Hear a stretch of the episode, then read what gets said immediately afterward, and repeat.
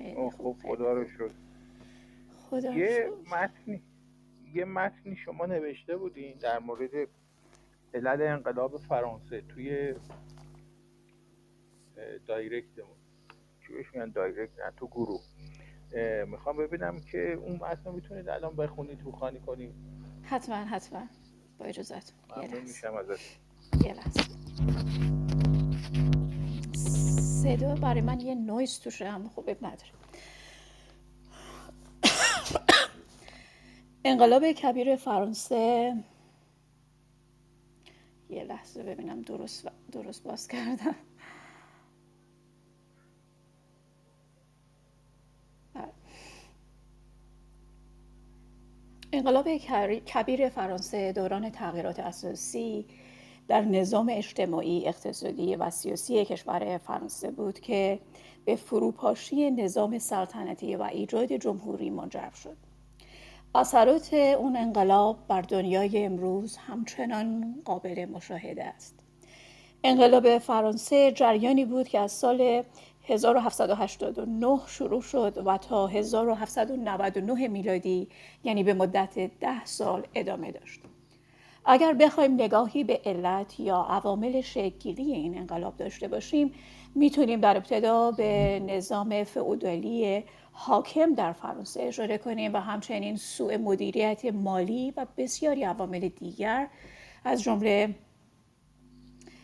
عوامل این انقلاب علا رقم فشار اقتصادی که عموم مردم تحمل می‌کردن طبقه اشراف ولغرجی های زیادی می‌کردن.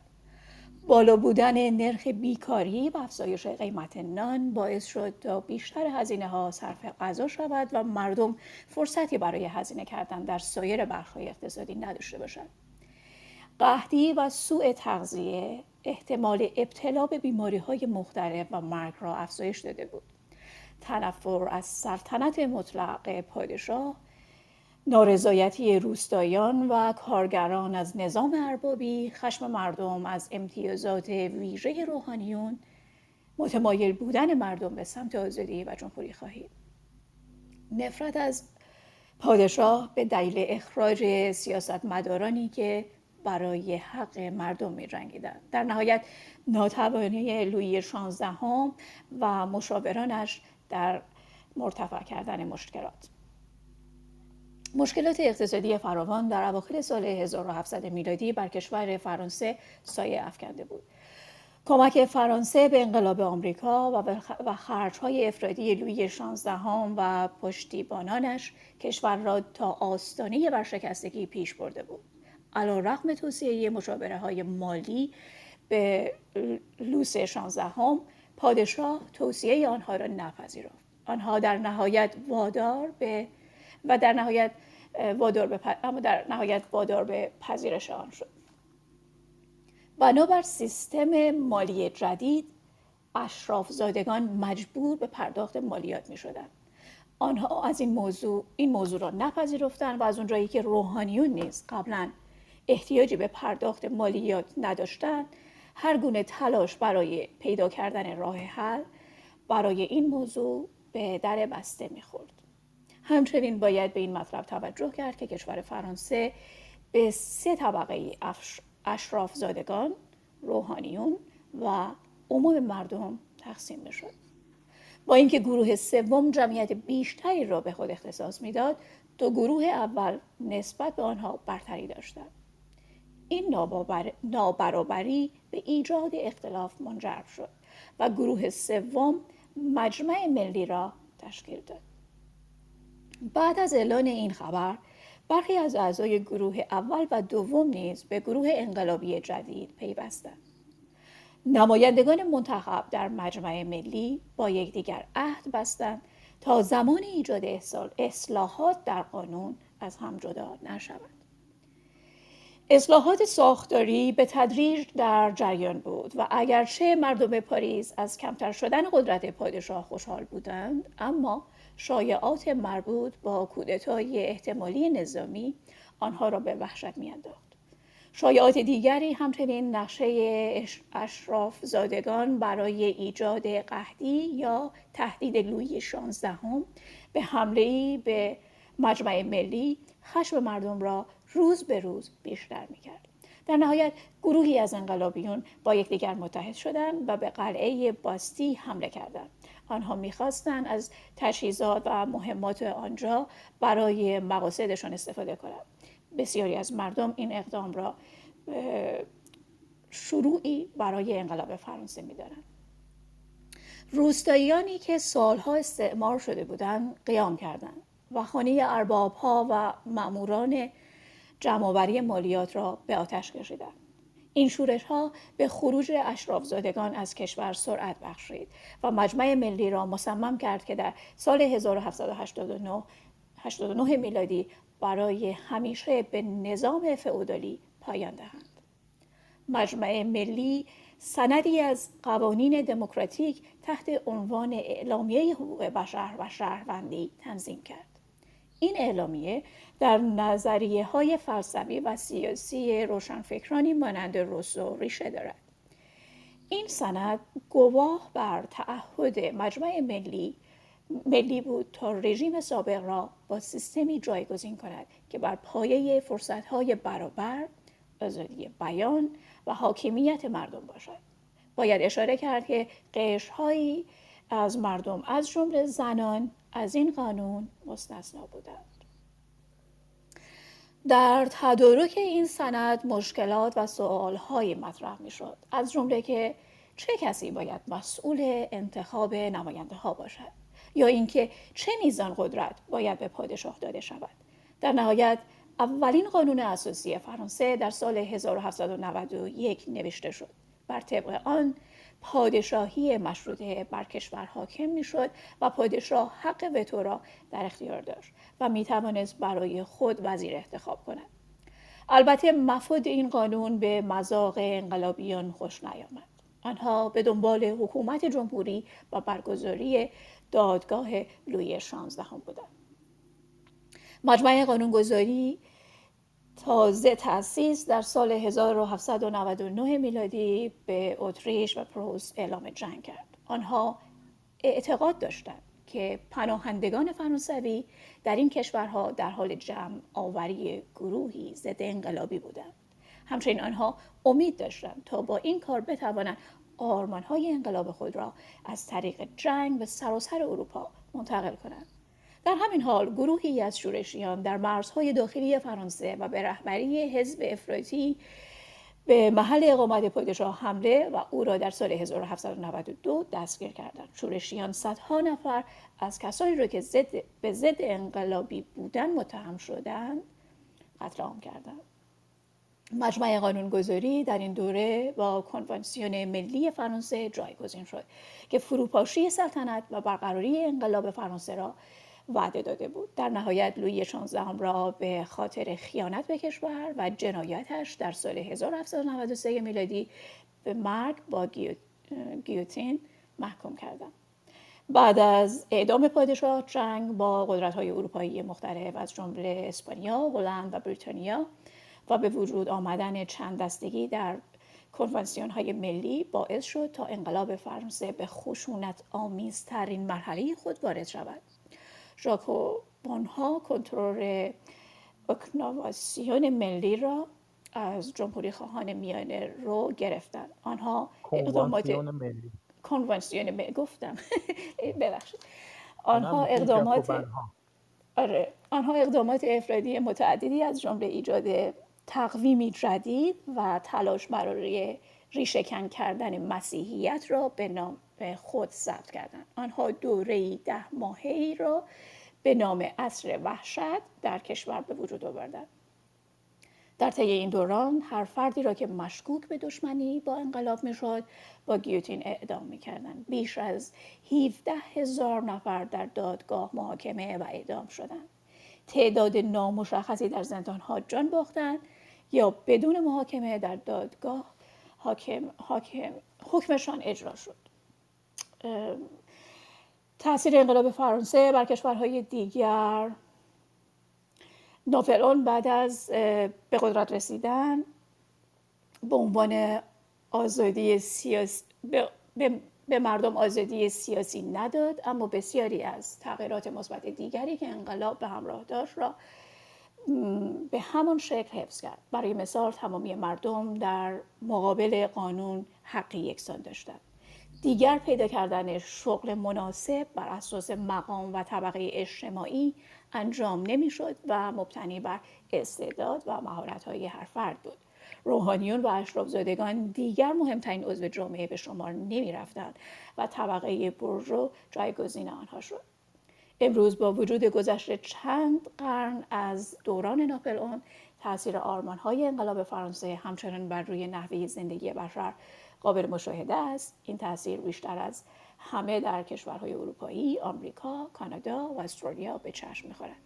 مردم در انتخاب رهبران و نحوه اداره, شدن خود نقش دارند و از حقوق یکسان و آزادی بیان برخوردارند خیلی متن خیلی خوبی بود. خیلی متن جالبی بود. هرچند که خب در مورد ریشه های انقلاب صحبت نکرد. در واقع شرحی کوتاه مختصر بود از داستان انقلاب. و مهمترین نکتهش که نکته عظیمی در واقع ظهور بناپارت بود از درون این آشوب انقلاب. یعنی اومد چیزی که داشت, داشت می‌گفت این بود که بناپارت اومد و تمام آرزوهای در واقع مردم یا انقلابیون رو محقق کرد با وجودی که تا حدی تا میزانی آزادی رو هم محدود کرد. یعنی این اتفاقی بود که اتفاقی بود که هم باید فکر کنیم که طبیعیه. همینطور هم بود. یعنی سالها بعد چند دهه بعد وقتی بین علما صحبت بر این صورت گرفت که چرا در فرایند انقلاب فرانسه این همه جنایت شد این همه کشتار شد این همه وحشت آفرینی شد؟ چیزی که بحث شد درش و در نتیجه که ازش گرفتن این بود که می‌گفتن که اگر بناپارت زودتر ظهور کرده بود یعنی در 1793 مثلا بناپارتی ظهور کرده بود همون موقعی که شاه را با گیوتین گردن زدن هرگز انقلاب به این از مسیرش منحرف نمیشه به سمت خشونت نمی‌رفت. و بعدها این در تاریخ در واقع تبدیل به یک اصلی شد.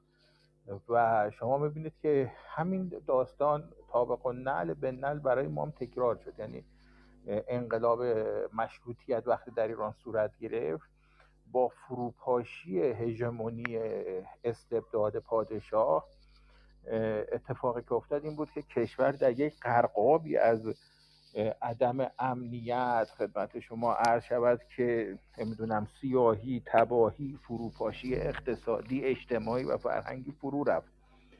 و این هم طبیعی بود. یک نظم کهنه داشت از نظم کهنه فرو پاشیده بود و هیچ نظم جدیدی هم جایگزین نشده بود. و شما می‌بینید که این همه که مثلا مردم امروز اگه با دیگران بحث کنید برای شما تا میگن که مثلا قاجارها بد بودن قاجارها فلان بودن قاجارها بیسار بودن. دو سوم اصل قضیه مربوط میشه به همین مقطع تاریخی یعنی از زمانی که انقلاب شروع میشه تا زمانی که در واقع تا 1299 یعنی هر چیز دیگه که براتون بگن در واقع به معنی واقعی کلمه قلب تاریخه قلب واقعیته. دارن دروغ بهتون میگن. نمونه بزرگش هم همین مسئله است که میگن که رضا که اومد نمی‌تونم آزادی ها رو از بین برد فلان کرد و احمان کرد در که اصلا همچی چیزی نبود. دموکراسی نمی‌دونم آزادی یکی از خواسته های انقلابیون بود در فرایند انقلاب مشروطه. حالا ما می‌خوایم از فرانسه حرف بزنیم مجبور شدیم اومدیم این تیکر حالا اینه به عنوان یک پرانتز شما در نظر آزادی و دموکراسی و نمی‌دونم حقوق نمی‌دونم انسانی و فلان اینا یکی از خواسته های مسرح در قانون مسرح خواسته های مردمی بود که انقلاب مشروطیت رو کردن. اما اینا چیزای دیگه هم می‌خواستن. مثل مثلا برابری حقوق انسان ها مثل مثلا دادگستری مدرن. دادگستری که دروغ توش نباشه. شما اگر تواریخ اون عهد بخونید یکی از اتفاقاتی که وجود داشت این بود که مثلا شما می‌دیدید یک نفر رو بارها و بارها به خاطر یه جرم دستگیر می‌کردن و براش حکم صادر می‌کردن. مثلا یه نفر می‌گفتن آقا تو گرون فروشی کردی مثلا بعد ده ضربه چوب بخوری ده تومن هم جریمه بدی. این میمد ده ضربه چوبش می‌خورد. ده تومن هم جریمه می‌داد. هفته بعدم دوباره میمدن به همون جرم میگرفتنش هفته بعدم میگرفتنش هفته بعدم می‌گیره و این بارها و بارها تکرار می‌شد. کار تا اونجا پیش می‌رفت که طرف مجبور می‌شد به ملای شهر به اون آخوندی که مثلا مسئول روحانی بود می‌گفت آقا من چقدر بدم که دست از سر من ورداریم و به قول معروف پرونده بسته بشه. طرف مجبور می‌کردم مثلا 100 تومن پول اون زمان که اصلا حقوق مثلا یه افسر ارتش در سال به 50 تومان می‌رسید اینو مجبورش می‌کردن 100 تومن پول بده. و نمی‌دونم یا مثلا ملکی باقی نمی‌دونم چیزی داشته مغازه خوبی داشته در یه نقطه خوب سندش به نام حاج آقا بکنه تا دست از سر کچل این وردارن و این بتونه به زندگیش ادامه بده. یکی دیگر کارهایی که اتفاق میافتاد این بود که مثلا من از آقای X خوشم نمیاد بعد می‌رفتم دم قاضی می‌دیدم و گفتم که آره مثلا این من از این خوشم نمیاد مثلا یه 200 تومنم به پول اون زمان 200 تومان. پولم می‌دادم. بعد اینا این بنده خدا رو می‌گرفتم و هر روز یه شری برای این درست می‌کردم و اگه پول خیلی خوبی هم می‌دادم مسئله تا صدور حکم اعدامم پیش می‌رفت. خب این یکی از چیزایی بود که مردم هرگز باش کنار نمیمدن و این یکی از خواسته های انقلابیون در فرایند انقلاب مشروطیت ایران بود که هرگز محقق نشد. هرگز محقق نشد. تا زمانی که رضا شاه اومد. وقتی رضا شاه اومد اون اتوریته که نیاز بود که این آرزوها رو فراهم بکنه اون اتوریته ایجاد شد. اتوریته به وجود اومد. بله ما می‌تونیم بگیم که مثلا دموکراسی چی بهش میگن؟ تعطیل شد. فرایند دموکراسی تعطیل شد. اما این وضعیت طبیعی در هر کشوری یعنی شما نگاه بکنید آمریکاییان با شعار مثلا گسترش دموکراسی یا لیبرالیسم و آزادی و غیر و ذالک و دور کردن تهدیدات امنیت جهانی مثلا به عراق حمله کردن. اما وقتی شما تهش نگاه می‌کنید می‌بینید که اینا حداقل برای پنج سال اول مجبور بودن دست به خشونت های وحشتناک بزنن برای اینکه بتونن اولین نیاز بشر رو که اون حفظ امنیت میشه ایجاد امنیت بشه رو انجام بدن تا بعد از اون کشور مثلا عراق بیفته در قول معروف روی ریل پروسه دموکراسی سازی. یعنی چیزی که الان تازه ما مثلا در 2002 به عراق حمله شده یه چیزی الان بعد از گذشته 20 سال تازه این فراینده رفتن به سمت پارلمانتاریسم و حکومت نمی‌دونم قانون و حقوق خب اینا رو می‌بینید تازه داره رگه هاش تو عراق خودش نشون میده. نمونهش اینه که مثلا طی این 20 سال گذشته برای اولین بار هفته گذشته وزیر امور خارجه عراق اومد همین چند روز پیش.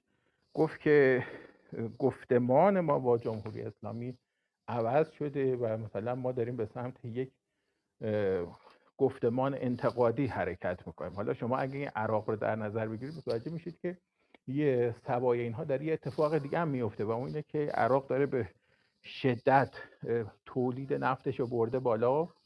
داره با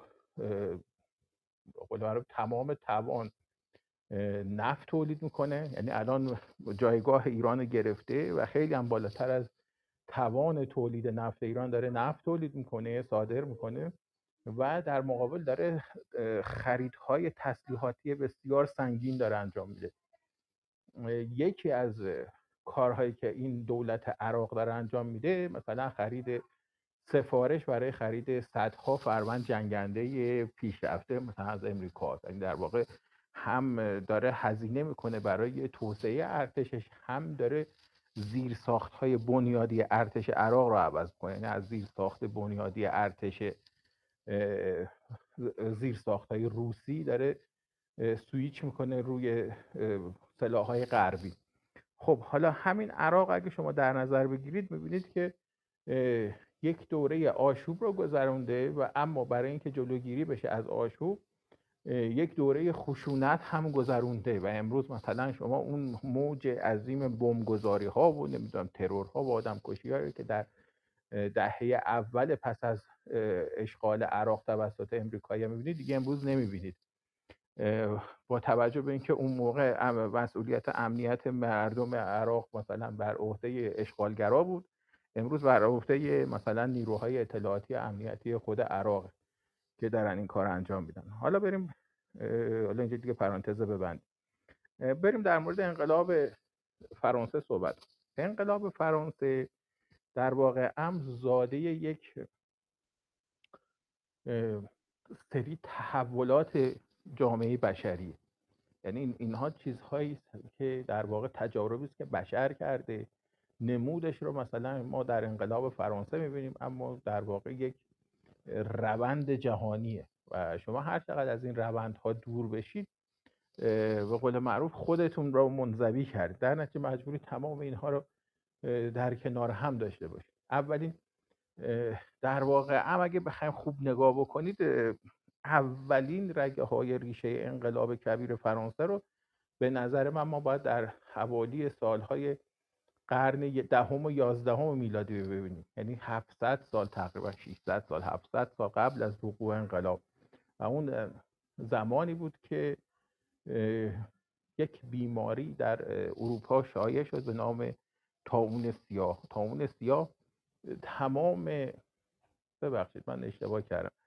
600 سال زودتره از که مثلا 400 350 400 سال قبل از انقلاب.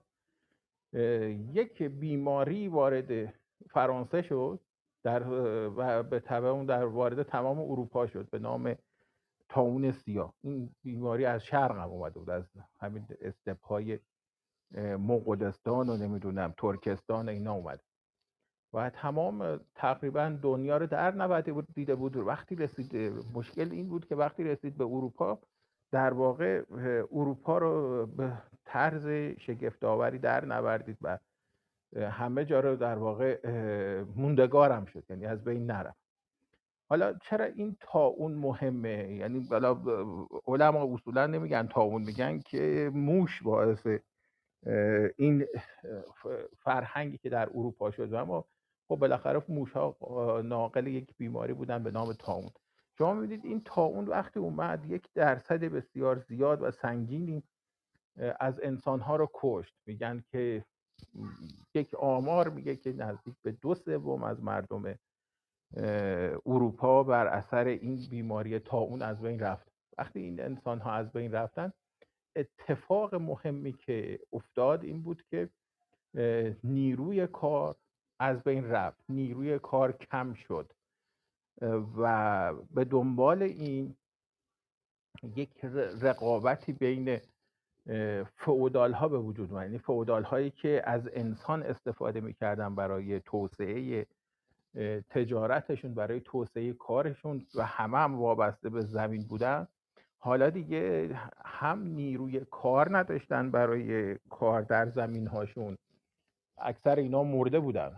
همین که نیروی متخصص زمینی هم نداشتن. یعنی مثلا کسی که چیز انجام بده چی بهش میگن؟ مثلا کسی که حرفه‌ای کاشت رو انجام بده کسی که حرفه‌ای برداشت رو انجام بده.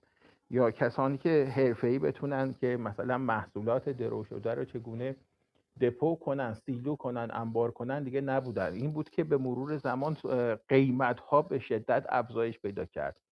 کار رسید به اینکه فئودال ها هم پیشنهادات مالی می‌دادن هم سعی می‌کرد اگر دستشون برمیمد این کارگرهای چی بهش میگن کارگران متخصص رو از همدیگه میدزدیدن. یعنی اینها رو میدزدیدن با خودشون که ببرن سر زمین هاشون درگیری شد اختلافاتی بینشون اومد. در انگلستان قانون تصویب کردن مبدی بر اینکه هیچ فودالی حق نداره کارگر مثلا فودال دیگر رو بدوزه و این قانون کم کم مجبور یه قانون دیگه هم تصویب کردن که قیمت هم حق کسی حق نداره افزایش بده. دستمزدها رو کنترل کردن دستمزدها رو آوردن پایین. این موجب یه انقلاب خیلی بزرگی در فرانسه شد. در تقریبا سالهای 1300 و مثلا 62 1363 میلادی که بسیار بسیار انقلاب قدرتمندی بود انقلاب خونینی بود و خدمت شما بگم که این انقلاب به این صورت بود که شاه در نتیجه مجبور شد از در واقع تمام قوای ارتش استفاده کنه برای سرکوب انقلاب. رهبر انقلابیون دستگیر شد کشته شد اعدام شد.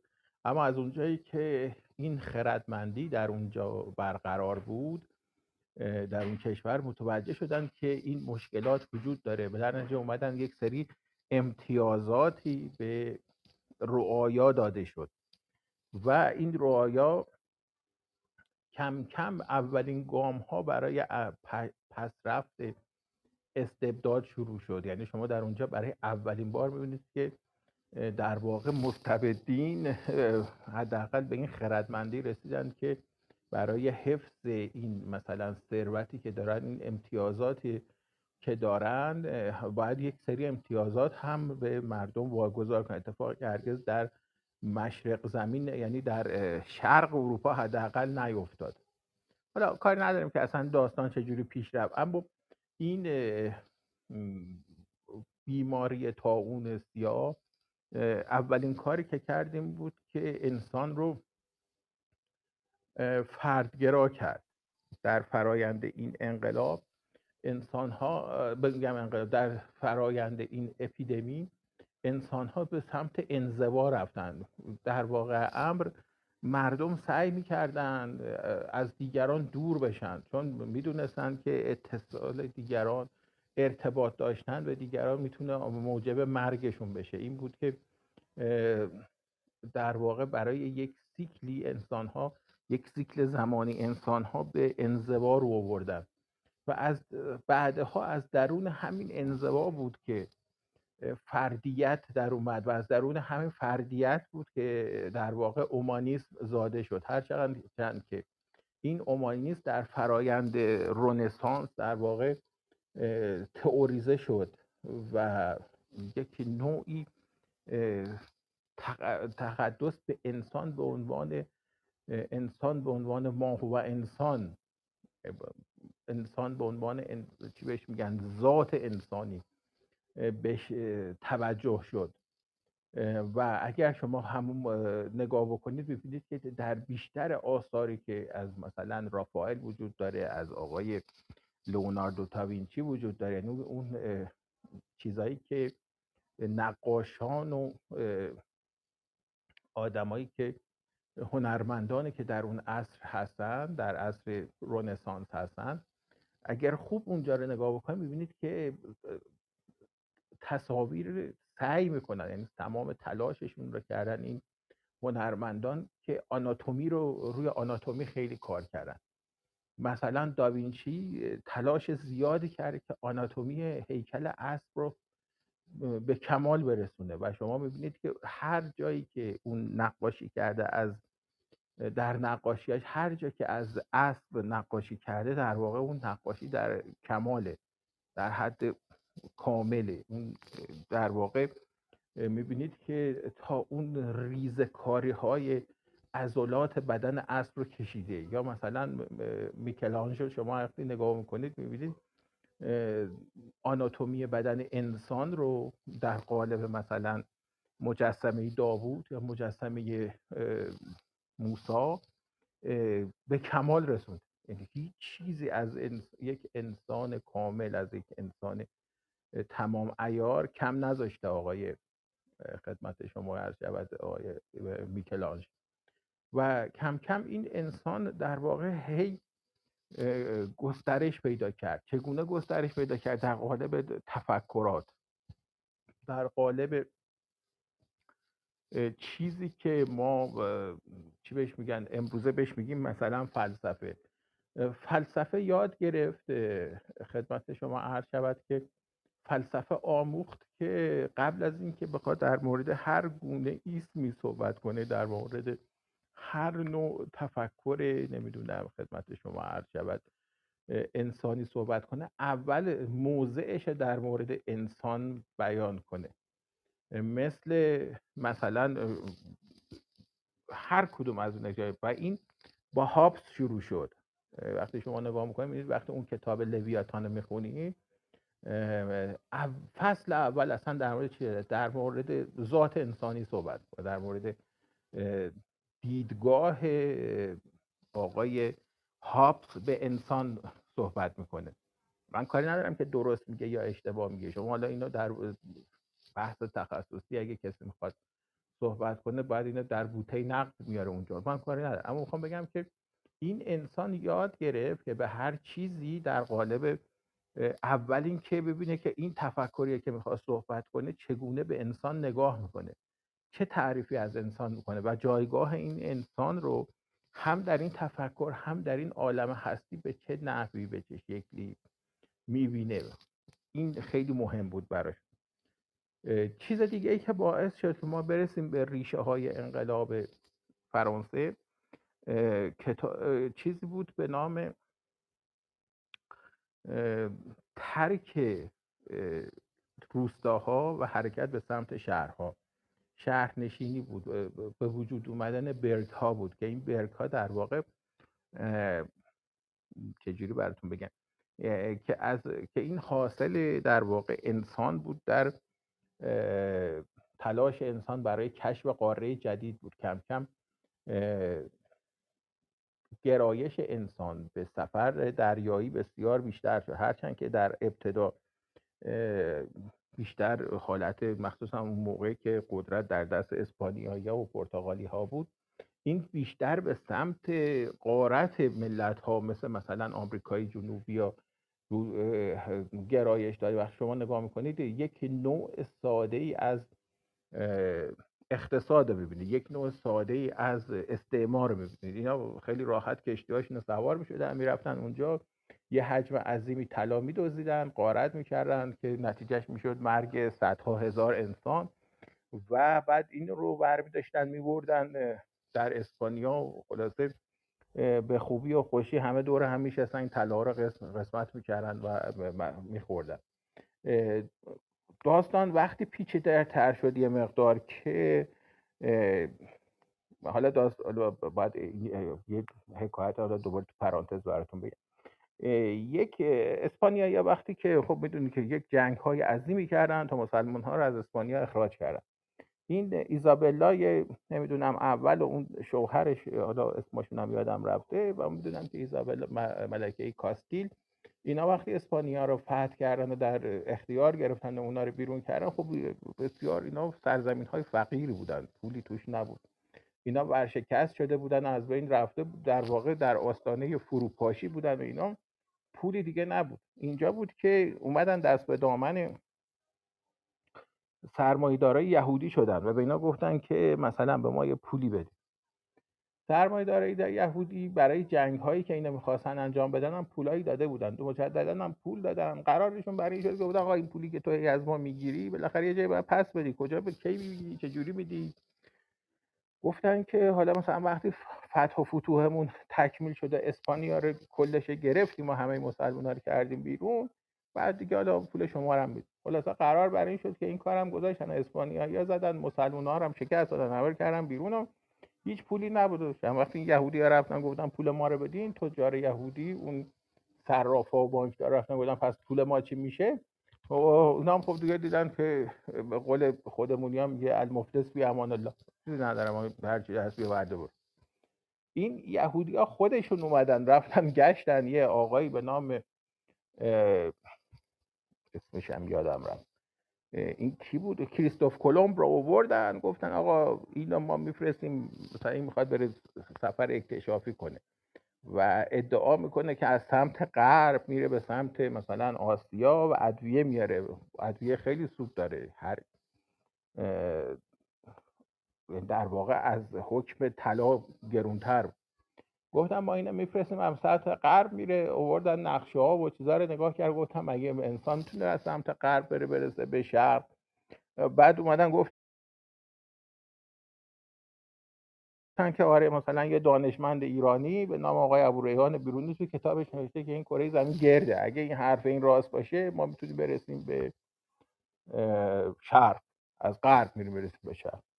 خلاصه اومدن این پنج تا کشتی این یهودی ها پولش دادن بودجهش دادن نیروش تأمین کردن به شرط اینکه این بره ادویه بیاره.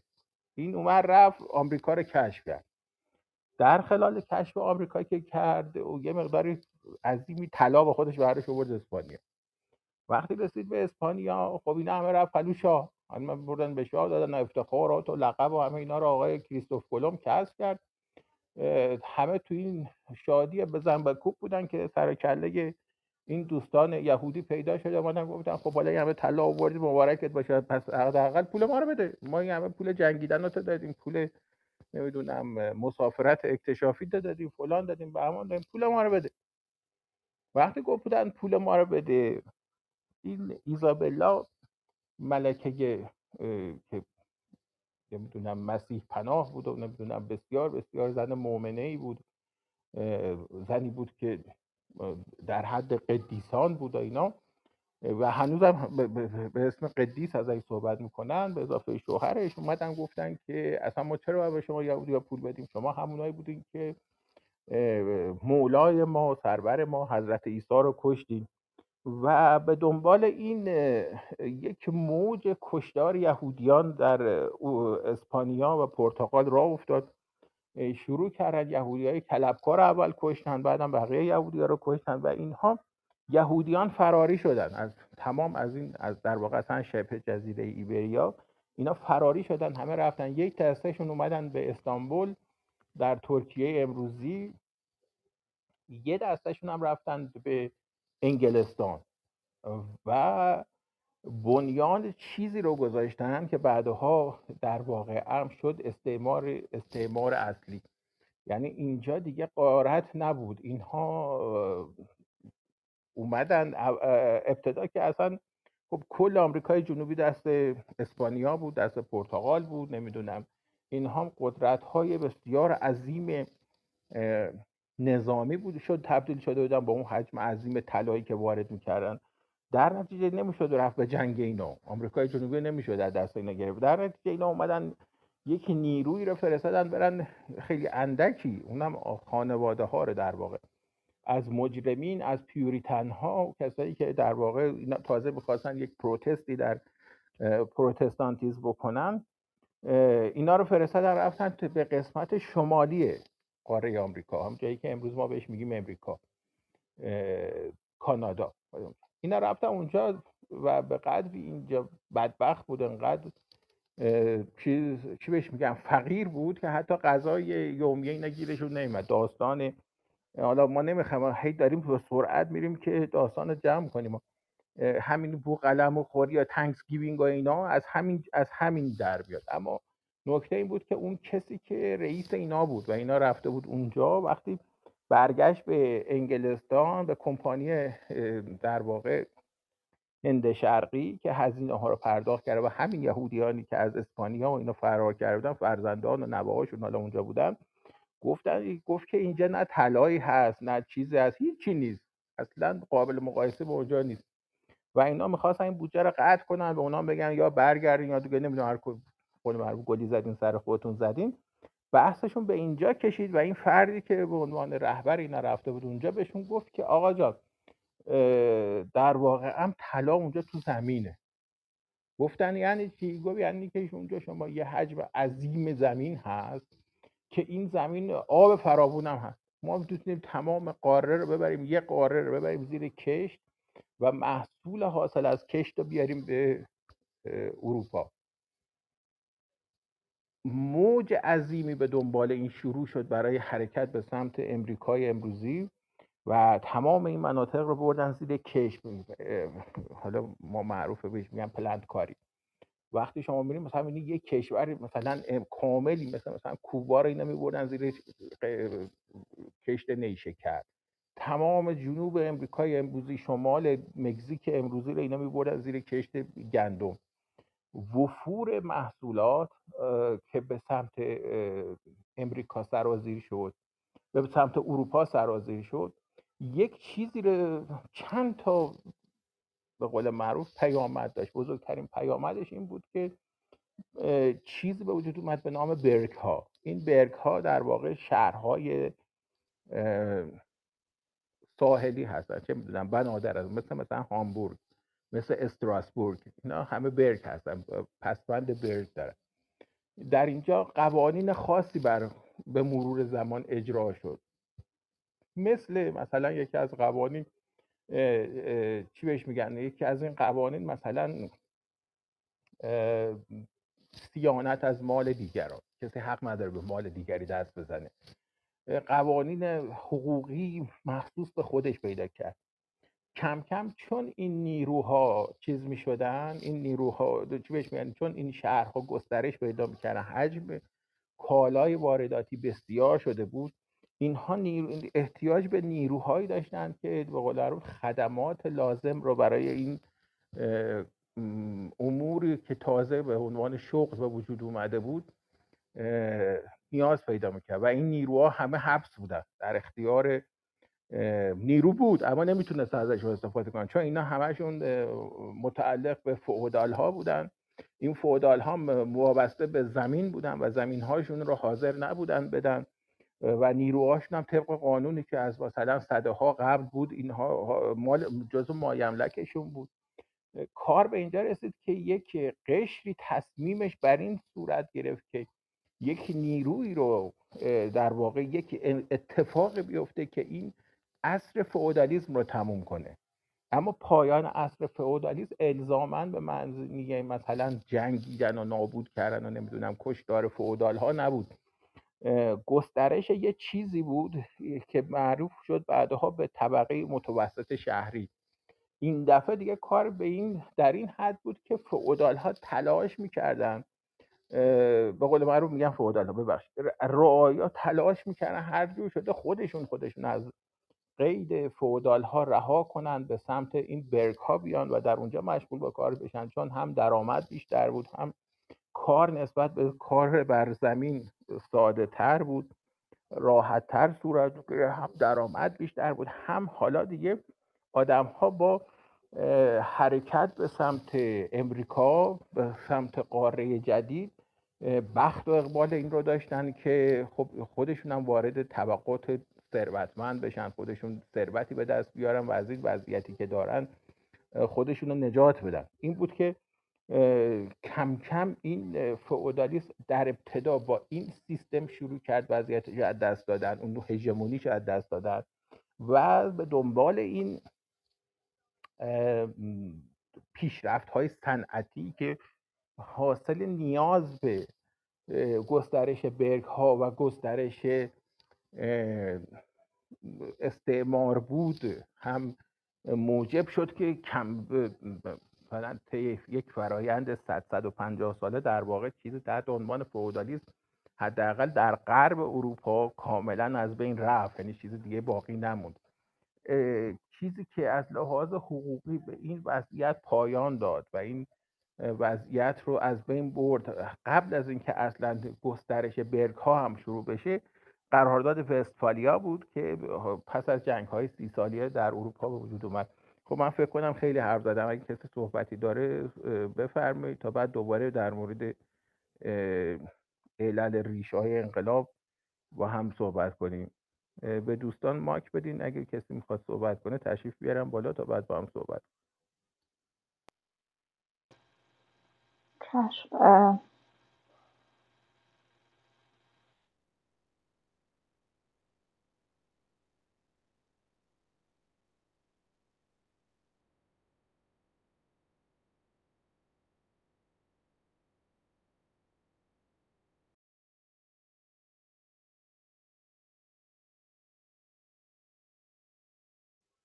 خب ظاهرا انگار کسی صحبتی نداره کسی نمی‌خواد چیزی بگه.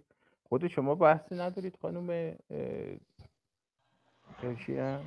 من نه فقط فکر کردم که حالا بعدش ادامه میدیم. فکر کردم که بعد از اینکه در مورد انقلاب فرانسه صحبت می‌کنیم در مورد انقلابات دیگه جهان و مثلا اختلافشون مثل انقلاب روسیه انقلاب, انقلاب آمریکا و انقلابات دیگه می‌خوایم صحبت کنیم نمی‌دونم. اگر اما فکر نکنم فرصت داشته یه خورده مشکل داشتیم. انقلاب کمیست چین. همچنین انقلاب صنعتی اروپا. اینا رو می‌ذاریم برای یه وقت دیگه. آره خیلی خیلی طولانی میشه. داریم برای چهارشنبه هفته آینده در مورد این حرف بزنیم. چون ما هنوز هنوز تمام نکردیم ریشه های فکری انقلاب هم ما داریم در واقع یک سیر تاریخی رو بسیار خلاصه بسیارم در واقع پراکنده داریم. میگه اما متاسفانه تاریخ بشر همینطوره. چیزهای خیلی پراکنده ای موجب به وجود اومدن یک پدیده یا به یک بار عظیم میشه. بذاریم تو دوباره تو پرانتز یه چیزی براتون بگم. وقتی جنگ جهانی اول شروع شد همه فکر کردن مثلا این جنگ کلا مثلا یکی دو ماه تموم میشه میره. اما جنگ نزدیک به چهار سال طول کشید و در واقع هم در عین این چهار سال بیشتر از بیشتر زمانش جنگ قفل بود. هیچ کسی هیچ کاری نمی‌تونست بکنه. می‌شد پیشروی کنید نمی‌شد پسروی کنید تا بالاخره جنگ تموم شد. بعدها وقتی که استراتژیست و ژنرال ها فرماندهان نظامی اومدن وضعیت رو بررسی کردن که چرا این جنگی که قرار بود و طبیعتا همه فکر کردن یکی دو ماه تموم میشه. در واقع چهار سال طول کشید و اینجوری تمام منابع انسانی و نمی‌دونم اقتصادی اروپا رو بلعید و نابود کرد از بین برد. وقتی بررسی کردن دیدن که سه عامل موجب طولانی شدن این جنگ شد. یکیش که اتفاقا از غذای روزگار هر سه عامل چیز شدن. خدمت شما بگم هر سه عامل هیچ ارتباطی به نظامیگری یا جنگ و نمی‌دونم این چیزا نداشتن. بلکه هر سه عامل کشاورزی بودن. اولین عامل اختراع یک وسیله بود به نام سیم سیم خاردار. یعنی که اینها مثلا در امریکا اومده بودن بررسی کرده بودن دیده بودن که مثلا برای زمین های کشاورزی این حیواناتی مثل مثلا گراز اینا میمدن زمین ها رو می‌زدن و میبردن و اینا. اینا اومدن یه فکری کرده بودن اومده بودن این سیم خاردار امتحان کرده بودن دیده بودن جواب خوب میده. و این یه تولید کشاورزی بود. اما در اسنای جنگ این یکی از موانع بزرگی شد که نیروها نمی‌تونستن از خطوط دشمن رو بشکنن. دومین چیزی که در واقع امر اتفاق افتاد و موجب طولانی شدن این جنگ شد دستگاهی بود اختراع کرده بودن دستگاهی برای دستگاهی رو اختراع کرده بودن برای چی بهش میگن؟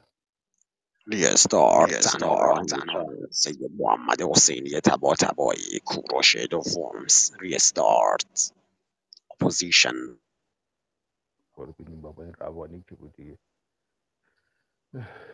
دومین چیزی که اختراع شده بود دستگاه بذر کاشتن بود. یعنی یه دستگاه کاشته بودن که این دستگاه رو پشت مثلا تراکتور میبستن و این تراکتور که حرکت می‌کرد در فاصله معین بذری رو در زمین میکاشت. کم کم یک کشاورزی به فکرش رسید که از این می‌تونه برای یک به عنوان یک سلاح استفاده کنه و اون سلاح در واقع امر تبدیل شد به یک چیزی به نام مسلسل گتلینگ. و این مسلسلی رو طراحی کردن که مثلا حالا گتلینگ در واقع سه تا لوله داشت. مسلسل گتلینگ اون مسلسل اولی. حالا 6 تا داره. اون با همون چیز با همون تکنولوژی چیزی رو درست کرده بود که در فواصل معین از سه لوله گلوله شلیک کرد اتفاقا این رو بردن دادن مخترعش که همون گتلینگ هم بود این رو برد به دولت امریکا داد به ارتش آمریکا داد و بعد ارتش آمریکا تمام ژنرالایی که چیزا تست کرده بودن اینو به قول معروف رد کردم و گفتن این چیز به درد نخوریه چون باعث هدر در مثلا در یک فاصله زمانی خیلی کم تعداد زیادی گلوله شلیک می‌کنه باعث مثلا افزایش هزینه های ارتش میشه. و این مجبور شد این مسلسلش برداشت برد در اروپا و برد آلمان و اونجا امتیازش به ارتش آلمان فروخت. و سومین چیز این بود که انسان تونست گوشت رو حالا هر گوشت رو در فا به, به فواصل زمانی طولانی نگهداری کنه که همون که همون صنعت کنسرو بود. این سه عامل عامل اصلی بود که جنگ تو هم گره خورد. و جنگ به مدت چهار سال طول کشید. در واقع اگه شما نقشه های جنگ جهانی اول ببینید ببینید که در این نیرو ارتش ها مثل موش کور زمین ها رو میکندن کانال های طولانی و میکشیدن. نیروهاش نمی‌رفتن تو این کانال ها و بعد دور تا جلوی این نمی‌دونم این کانال ها رو سیم خاردار میکشیدن. پشتش هم چندین دستگاه مسلسل میذاشتن و دیگه با امواج انسانی نمی‌شد. چیزا به قول معروف خطوط دشمن رو شکست. خطوط دشمن وقتی شروع کرد به شکسته شدن و وقتی جنگ تموم شد که یک سلاح در واقع جدیدی اختراع شد و اون همین تانک بود. همین تانکی که می‌دونه حالا این هم انگلیس ها اختراع کردن و برای اولین بار یک وسیله اختراع شد که این وسیله وارد چیز می‌شد وسیله بود که وارد مثلا میدان جنگ می‌شد. دیگه مسلسل گتلینگ روش کارایی نداشت. نیازی به شما استفاده از امواج انسانی برای شکوندن مثلا یا از بین بردن این خطوط دفاعی که مثل مثل همین سیم خاردار اینا بود نداشتیم.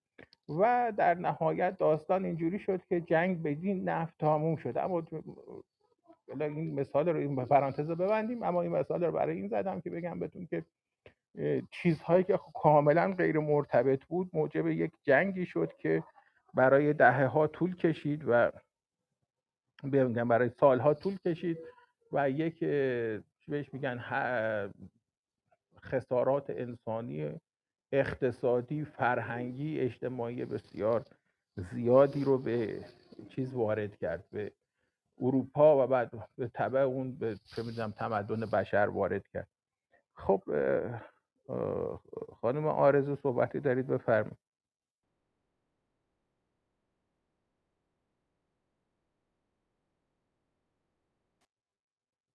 صدای منو دارین اصلا یا من علکی این همه حرف زدم؟ نه نه صدای شما هست. مشکلی نیست خیلی. بریم سر ریشه های فکری؟ بله بله مثل اینکه آرزو تشریف ندارن یا نمی‌تونن مایکشون رو باز کنن؟ شما بفرمایید. آرزو اومدی؟ بله من سوالی ندارم حرفی هم ندارم. گوش میدم به شما ممنون. آها. خب اون دوستمون شیر و خورشید هم انگار اومد و بعدم رفت حوصله سر رفت.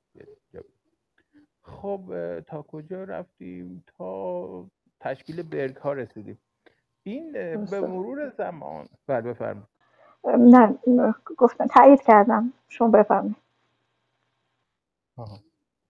این برگ ها هر چقدر که گسترش میافتن هر چقدر که دارای قدمت زمانی و نمی‌دونم تاریخی می‌شدن و هرچه از عمرشون بیشتر میگذشت یک سری نیازهای اجتماعی فرهنگی سیاسی اقتصادی پیدا شد که این نیازها موجب این می‌شد که انسان یک بازنگری کلی بکنه در اون چیزایی که در واقع در سنت هایی که وجود داشت. و این سنت ها در واقع به مرور زمان روز به روز میشگست از بین می‌رفت. فلسفه اینجا وقتی به, به کمک این اومد که شروع کرد این تفکرات باستانی رو این تفکرات کهنه رو این تفکرات گذشته رو اندیشه های حاصل از مثلا عصر فودالیسم حداقل حالا ما به قبلش کار نداریم. عصر فودالیسم رو پشت سر بگذاره و بعد نیاز پیدا شد که به چیزهای جدیدتری فکر بشه. و اینها موجب این شد که قوانین جدیدی وضع شد. از درون این نگاه انسان به این وضعیت جدید بشری موجب مثلا ظهور یک تفکری شد به نام لیبرالیسم در پایه های اولیش در شکل اولیش یعنی اون لیبرالیسم کلاسیک حاصل همین زمان یعنی اون اگر شما مثلا انقلاب میگم انقلاب اگه بخوایم مثلا به وضعیت اجتماعی و سیاسی اروپا انگلستان فکر کنید چون مادر الان ما از انگلستان مثال می‌زنیم چون مادر تمام این اتفاقات انگلستان. نگاه بکنید ببینید که یک جنگ عظیمی هست بین دو تا خاندان. خاندان تودور با اون یکی خاندان نمی‌دونم چیز لانکاستر. این تودورها و لانکاسترها یک جنگ های عظیمی را این انجام می‌دادند طی دهه ها در کشور انگلستان که معروف در تاریخ به جنگ روزها نماد اینا روز قرمز بود نماد اونا روز سفید بود. این خانواده ها همدیگه رو میکشتن قتل عام می‌کردن. جنگ های دائمی بینشون برقرار بود. دائما اینها کشور دچار فروپاشی اجتماعی بود. دچار در واقع چیزی رو پایه و اساس درستی صورت قرار نداشت. و اگه شما یه وضعیتی مثلا مثل افغانستان رو شما در نظر بگیرید یه چیزی توی مایا یا یه چیزی تو مایه مثلا ژاپن اوایل نیمه اول قرن 19 هم نیمه دوم قرن 18 و نیمه اول قرن 19 هم در نظر انگلستان یه همچی وضعیتی داشت. همه جا جنگ همه جا ناامنی. از درون همینه که مثلا هابس میاد بحث از این از این می‌کنه که انسان گرگ انسانه. و انسان داره یه ذات خبیس می‌دونه. برای همین هم هست که در فصل اول کتابش چیزی رو که مطرح می‌کنه این نگرشش نگرش خودش به انسان رو نشون میده. اما وقتی که این در واقع این سر کله این تجار بانکدارها صرافهای یهودی در انگلستان پیدا میشه جامعه هم به سمت نوعی به سمت یک آرامشی حرکت می‌کنه. در جنگ در آخرین جنگ بالاخره این ریچارد سوم ریچارد سومه یا آره فکر کنم هم کشته میشه حکومت می‌رسه به نمی‌دونم هانری هفتم. و این هانری هفتم برای آخرین بار در واقع روزهای قرمز پیروز میشن. خانواده لانکاستر همه قدرت رو در دست می‌گیرن و کشور به سمت یک ثبات و آرامش حرکت می‌کنه. اما از شروع حکومت هنری هفتم تا زمانی که انگلستان واقعا و به معنی واقعی کلمه وارد عرصه استعمار میشه. و از ورودش به عرصه استعمار خدمت شما عرض شود که تبدیل به یک ابرقدرت بشه.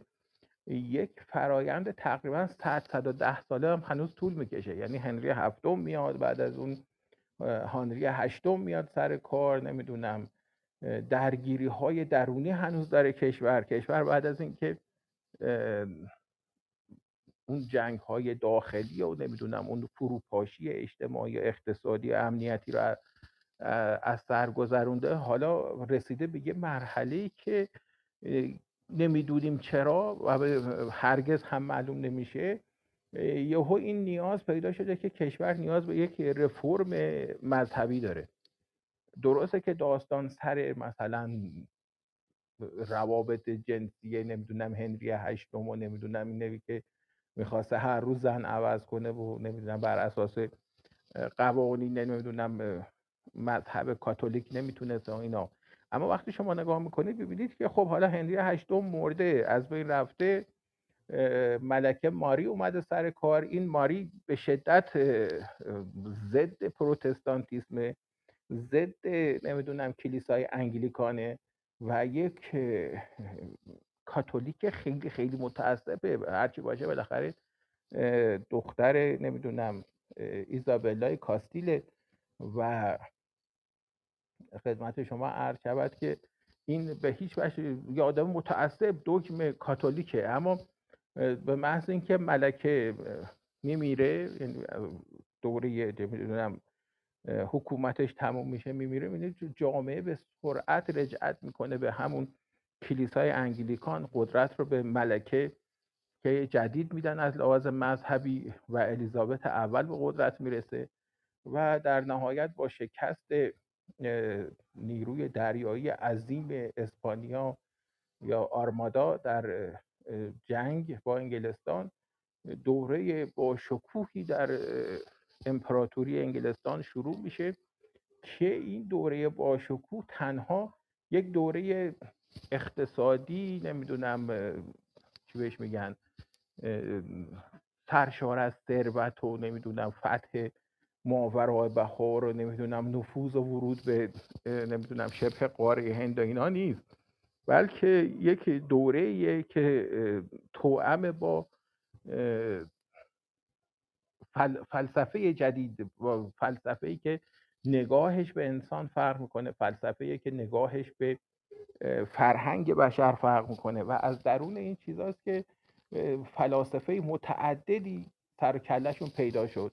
از جمله در همین فرانسه که بعدها تبدیل شد به انقلاب فرانسه مثل ژان ژاک روسو. مثل مثلا مونتسکیو. یعنی شما بعد در حالی که هابس می‌گفت انسان گرگ انسانه در فاصله دقیقا تقریبا نزدیک 50 60 سال بعد یهو سراکله جان لاک پیدا میشه میگه حالا انسان همچین چیزی هم نیست چی بهش میگن؟ همچین ذاتش هم شیطانی می‌تونه خیلی خوبم باشه. و بعد می‌رسه به روسوی که میگه که نه اتفاقا انسان ذاتش خیلی هم خوبه. یعنی اصلا کلا منکر این کراهت ذات بشری میشه.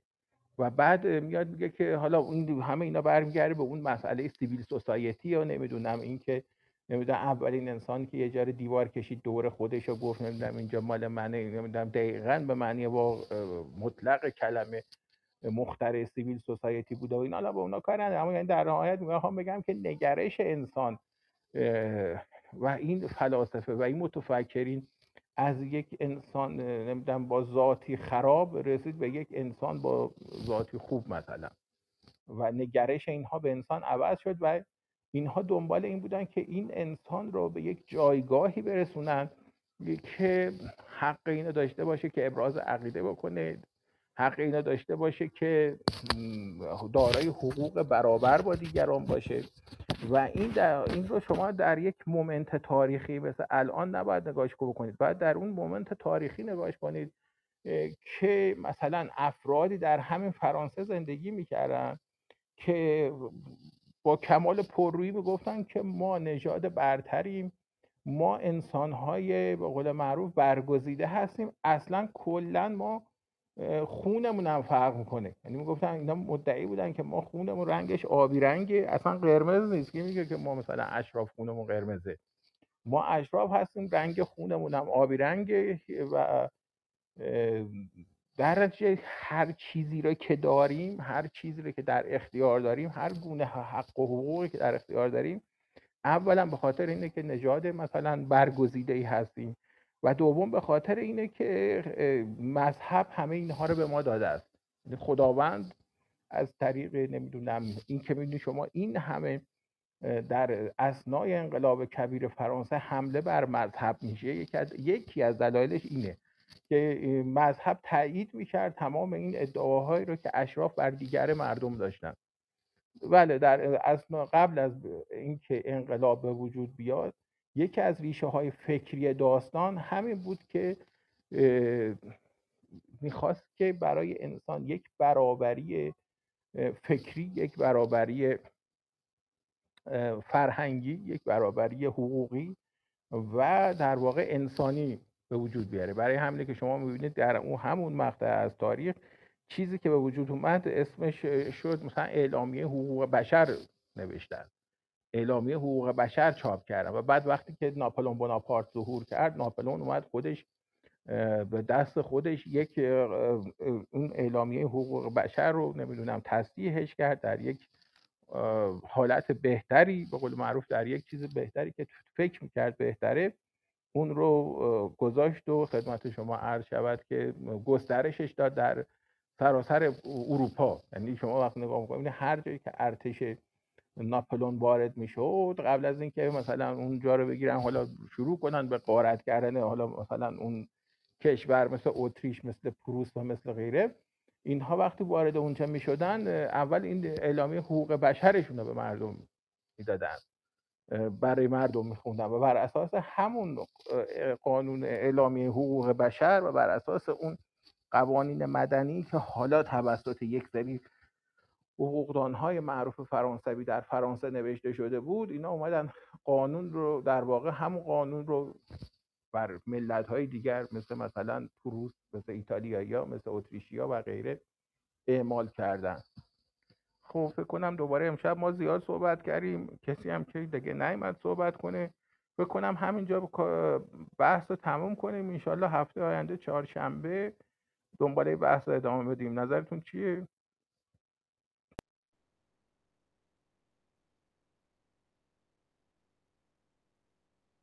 من که لذت می‌برم شما صحبت می‌کنی. خیلی چیزا یاد می‌گیرم. برای من هر جور که شما صلاح دونستی. بله. خب این که شما لذت می‌برین من خیلی باعث امتنان و خوشحالی بنده است. اما این که فقط من صحبت کنم یه مقداری خب شکل خوبی نداره. و حالا تو کلاس های دوشنبه ها که میان دیگه من تمام سعیم می‌کنم که شما حرف بزنین من گوش بدم در نهایت تصدیح کنم. و حالا اینها رو هم صورت در واقع بحث های کلی داریم انجام میدیم. در واقع ظاهرا این مثل مدخل ورود به یک بحث کلی شده. یعنی مگه بخوایم یک درس گفتار برایش تعریف کنیم خودش 13 14 جلسه شاید دو سه ساعته بشه هر کدومش. نمی‌دونم در این زمینه من زیاد ادعایی ندارم. حالا اگه بحثی ندارین چون الان دیگه یک نصف شب هست. برنامه امروز رو تموم کنیم. انشالله بریم برای چهارشنبه هفته آینده که دنباله همین بحث رو با هم ادامه بدیم. اگه موافقیم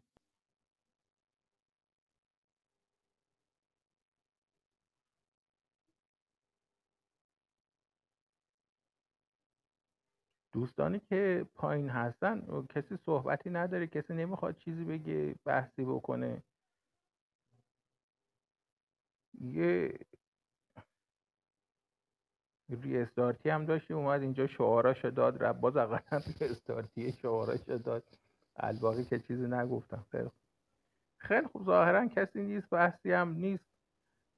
فکر می‌کنم برای امشب بسته چون یه مقدار این مباحث وقتی مطرح میشه حداقل برای من گوینده یه مقداری سخته انرژی بره ببخشید که اینجوری حرف می‌زنم. نه برای هر کس که توی این مباحث وارد میشه یه مقدار بحث کردن انرژی بره چون دائم ذهن شما باید به چیزهای مختلف فکر کنه. یکی از مثلا چیزاش همینه که مثلا ما امروز شب می‌خواستیم از انقلاب ریشه های انقلاب فرانسه بگیم اما یهو از مشروطیت ایران هم گفتیم در حالی که اون اصلا کانتکس ذهنی و فکری و فرهنگی خودشه داره. نمی‌دونم یه قسمت هم از جنگ جهانی اول گفتیم اونم بدون اینکه چیز باشه. همه به صورت مثال بود هرچند که خب حالا مثال خوبی بود بدی بود نمی‌دونم اما به هر حال سعی کردیم که در این صحبت چیز کنیم. خیلی خوب فقط یه سوال داشتم در مورد چهارشنبه دیگه که می‌خوایم همین مطلب رو ادامه بدیم کدوم خیلی قسم خیلی خیلی انشعاب داره این بحث. ما کجای این قسم هنوز هم یعنی اگر به ما یه تکلیف بخوایم بدید تکلیف هفته آینده ما چه خواهد بود؟ من یه پیشنهاد می‌تونم بدم. ببخشید. بله چرا نمیشه بدیم؟